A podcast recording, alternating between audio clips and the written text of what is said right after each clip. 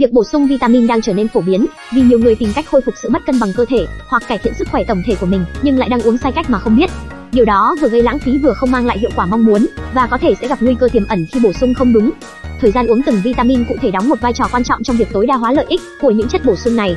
Vitamin B đóng vai trò thiết yếu trong việc hình thành tế bào hồng cầu, chuyển hóa tế bào và chức năng thần kinh. Người lớn tuổi và người ăn chay cần bổ sung vitamin B12. Vitamin nhóm này tốt nhất nên uống vào buổi sáng có thể kích thích và giúp tăng năng lượng cho cơ thể chào đón ngày mới. Vitamin C là loại tan trong nước. Lượng dư thừa sẽ được bài tiết qua nước tiểu nên cần chia nhỏ liều lượng và uống đều trong ngày để tăng khả năng hấp thụ. Không nên uống vào buổi tối vì vitamin C có tính kích thích cao gây khó ngủ. Đối với vitamin D, một loại vitamin tan trong chất béo, nên được uống khi đã ăn no. Tốt nhất nên uống vào giữa ngày. Đây cũng là lúc cơ thể tổng hợp vitamin D từ ánh mặt trời một cách tự nhiên. Để có sức khỏe tốt, điều quan trọng là phải có chế độ ăn uống cân bằng và đa dạng.